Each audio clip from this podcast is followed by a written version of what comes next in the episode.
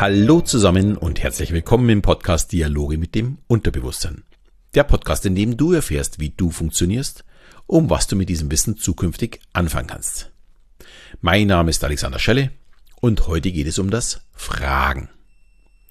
Nur wenn wir fragen, werden wir auch Antworten erhalten. Und das wurde mir erst am letzten Sonntag mal wieder total klar, als ich Anne Will geschaut habe. Und da war Luise Neubauer, das ist die deutsche Greta Thunberg äh, von den Friday for Future Bewegung. Dürfte wahrscheinlich die meisten kennen, wer sie nicht kennt. Also eine Klimaaktivistin. Und unter anderem auch der CDU-Kanzlerkandidat Armin Laschet er war da und den hat sie bombardiert ja, mit Vorwürfen und hat dabei ja, aus meiner Sicht ein sehr schlechtes Bild abgegeben. Und das völlig unnötig, da sie bei vielen Dingen einfach vollkommen recht hat. Aber was bringt mir das, wenn ich recht habe, wenn ich es aufgrund meines ja, vorwurfsvollen Auftretens ja total verspiele? Also meine gute Ausgangslage, ich bin im Recht, hm, ist dann leider Gottes dahin.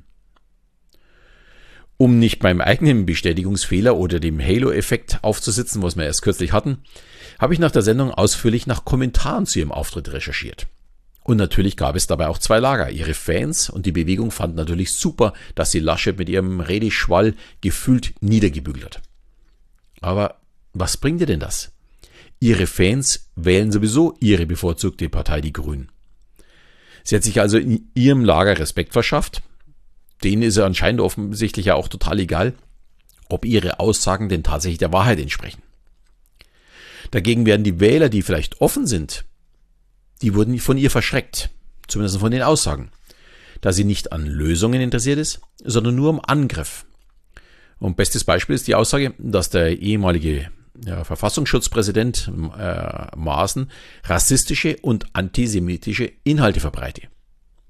Beweise hat sie nämlich für diese Anschuldigung nicht. Und auch die Redaktion konnte offensichtlich keine Beweise, zumindest nicht während der Sendung, für diese Behauptung finden. Man kann zu Maßen wirklich eine sehr, sehr kritische Meinung haben. Da bin ich voll dabei. Aber eine solche Diffamierung geht überhaupt nicht. Und ja, Funktionäre oder Politiker mussten schon für deutlich weniger zurücktreten. Also ich kann ja nicht einfach zu jemandem sagen, er würde antisemitische Inhalte verbreiten, obwohl er es nicht tut. Also hier muss er wirklich aufpassen. Und ich bin auch wirklich gespannt, wie Maaßen oder die CDU vielleicht noch reagieren wird. Ich weiß es nicht. Schließlich steht der Vorwurf nach wie vor unbewiesen im Raum. Also das ist nicht dementiert worden von ihr, äh, außer dass halt äh, Laschet dagegen vorgegangen ist. Und jetzt stellt sich mir natürlich auch als Beobachter, als halbwegs neutraler Beobachter die Frage, warum macht sie das eigentlich?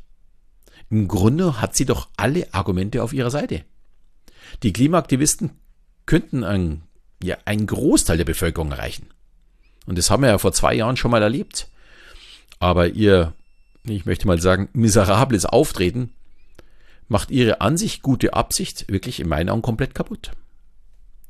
Um jemanden zu überzeugen, darf man ihn nicht erschlagen, sondern man muss ihn dazu bewegen, selbst nachzudenken. Das gilt natürlich jetzt nicht nur für die Politiker, mit denen sie direkt spricht, sondern für jeden, der vom Fernseher sitzt. Und das heißt Fragen stellen und nicht gleich die Antworten liefern. Ich hatte dazu mal eine Folge letzten Sommer zu dieser QAnon-Bewegung gemacht. Die haben zu Beginn oder der, der das begonnen hat, ich, man weiß es nicht, ob das eine Gruppe oder war eine Einzelperson, die haben zu Beginn nur Fragen gestellt. Und zwar so, dass sich die Neugierigen, die auf die Seite kamen, die zum Teil wirklich absurden Verschwörungstheorien im WWW, also im World Wide Web, selbst beantwortet haben. Und somit auch gleich die Beweise für sich selbst geliefert haben, dass es richtig ist, auch wenn dieses noch so absurd war. Aber man findet ja wirklich zu jeder absurden Behauptung ja auch in irgendeiner Form äh, etwas, wo man behauptet wird, das wäre richtig. Und bei den Friday for Future Aktivisten war das vor zwei Jahren sehr, sehr ähnlich. Man hat die katastrophalen Antworten gleich mitgeliefert. Nur mit der Zeit wurden die Behauptungen und Ziele immer ja absurder und damit sind viele Menschen vom Lob für die Bewegung in ein Kopfschütteln übergegangen. Was ich persönlich für sehr schade halte, da wir natürlich etwas ändern müssen. Da glaube ich, führt gar kein Weg daran vorbei. Aber es muss vernünftig passieren und es muss vor allem gemeinsam passieren. Und bei gemeinsam heißt es eben nicht, dass man sich bis aufs Messer bekämpft, sondern dass man überzeugt. Und hier mal am Rande, bevor ich auf die Frage eingehe. Überzeugen heißt auch vorleben. Bestes Beispiel ist ja von der letzten Woche die Lehrerin Julia Mooney. Die habe ich ja letzte Woche in der Podcast-Folge ausführlich besprochen. Sie ist eben nicht auf die Straße gegangen, um auf ein Problem aufmerksam zu machen oder hat sich in den Vordergrund geschoben, sondern sie hat erstmal ja, sich selbst geändert, an sich selbst Dinge geändert und 100 Tage das gleiche Kleid getragen. Was macht dagegen eine Luisa Neubauer oder viele andere aus dieser Bewegung? Sie schimpfen über Konsum oder eben den persönlichen CO2-Fußabdruck und tragen dabei AirPods oder fliegen in die USA. Das ist natürlich unheimlich schwer, andere zu überzeugen, wenn ich nicht mal selbst das lebe, was ich den anderen vorgeben möchte.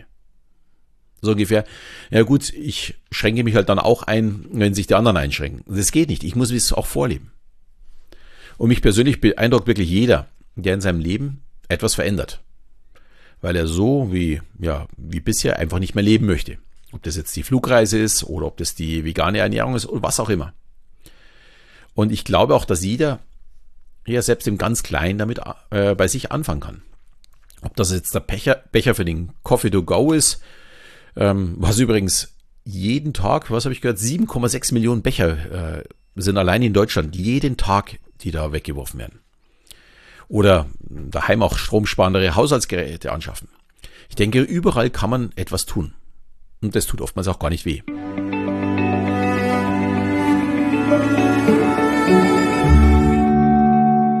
Aber kommen wir zurück zur Fragetechnik. Luisa Neubau hat also in der Talksendung in ihrem Redeschwall ausschließlich angegriffen. Aber führt das wirklich zum Ziel? Frag dich jetzt mal selbst, wenn dich jemand angreift und nur Dinge vorhält, zum Teil sogar Dinge, für die du noch nicht mal verantwortlich äh, bist, wie reagierst du? Also ich persönlich lasse mir sowas ungern gefallen und gehe dann auch in den Angriffsmodus oder in den Verteidigungsmodus, aber auf gar keinen Fall in einen Versöhnungsmodus. Ich werde nicht gemeinsam daran arbeiten. Aber das führt einfach nicht zum Ziel. Wenn ihr es wirklich wichtig wäre, etwas zu bewegen, dann muss man überzeugen und nicht erschlagen. Und selbst wenn die Grünen die Kanzlerin stellen würden, also ist ja in dem Jahr wirklich offen, müssen sie mit irgendjemandem koalieren. Wir sind eine Demokratie und da entscheidet nun mal die Mehrheit und nicht derjenige, der am lautesten schreit. Das funktioniert einfach nicht. Und wie ich schon am Anfang gesagt habe, das Traurige dabei ist, sie hat sehr, sehr viele wirklich richtig gute Argumente auf ihrer Seite. Sie muss sich nicht vorwerfen, was war, sondern sie muss äh, anschieben, was sein wird. Anstatt zu sagen, Sie und Ihre Partei haben das 16 Jahre falsch gemacht, wäre die Frage, was möchten Sie konkret machen, wenn Sie Kanzler sind? Dann kommen von Politikern irgendwelche Zahlen und Ziele, die aber, wie wir alle wissen, überhaupt nichts ändern.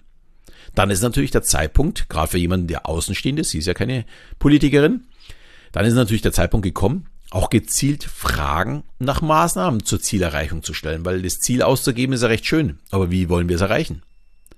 Und das ist dann natürlich der Punkt, äh, wo der Gegenüber, in dem Fall war es Laschet, in allgemeine Plattitüden übergehen. Oder, wenn jemand schon weiter ist, sich tatsächlich mal aus dem Fenster lehnt und konkret etwas sagt, was man ihm danach natürlich auch vorhalten kann. Bei allgemein Geschwafel, also wenn die Plattitüden kommen, sieht dann auch, ja, der Außenstehende, also das, das wäre dann in dem Fall der Zuschauer vom Fernseher, wer im Recht ist. Und man hat in beiden Fällen gewonnen. Und ja, falls die Vorschläge nicht weit genug gehen, kann man immer weiter fragen. Im Coaching oder im NLP äh, vor allem spricht man dabei vom Chunken, also tiefer in ein Thema reingehen oder weiter raus oder eben seitlich. Um es vielleicht ein bisschen besser zu verstehen, erkläre ich es mal ganz kurz. Also nehmen wir mal das Auto. Wenn ich rauschanke, könnte es ein, ja, die angetriebene Mobilität sein. Noch weiter raus wäre es die Mobilität überhaupt. Da würden dann auch die Fahrräder zum Beispiel äh, dazugehören. Und bei den angetriebenen würden natürlich auch die E-Autos dazugehören. Dagegen neben der angetriebenen Mobilität äh, ist es eben wie so ein Fahrrad, eben die Muskelkraft, äh, könnte aber auch äh, Tretroller sein.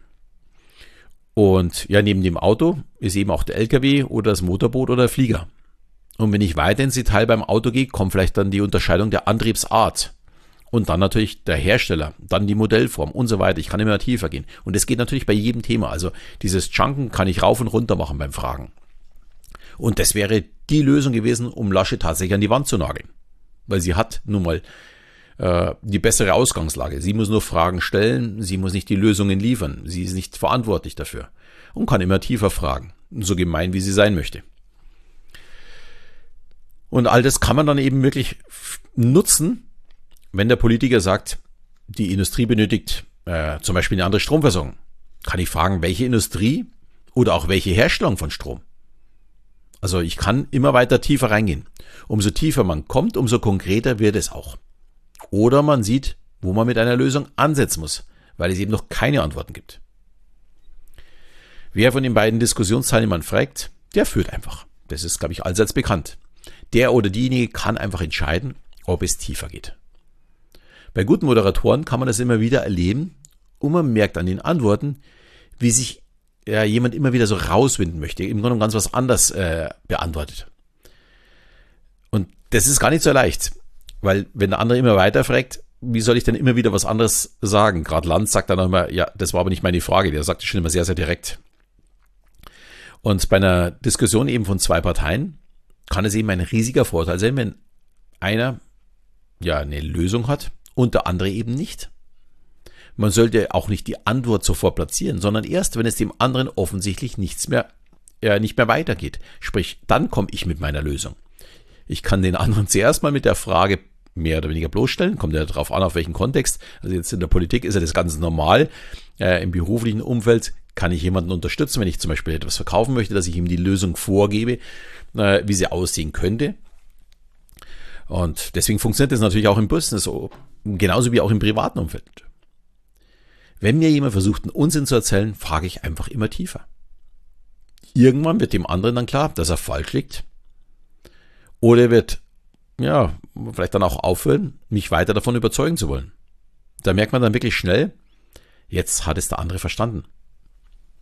Aber er möchte es vielleicht auch gar nicht mehr zugeben. Da sollte man dann im privaten Bereich auch mal wieder äh, einen zurücknehmen. Das ist auch sehr, sehr wichtig, äh, den anderen nicht als Dummkopf dastehen zu lassen, sondern sich wirklich dann wieder rauszunehmen und zu sagen, hm, gut, okay, wir gehen jetzt aufs nächste Thema so ungefähr.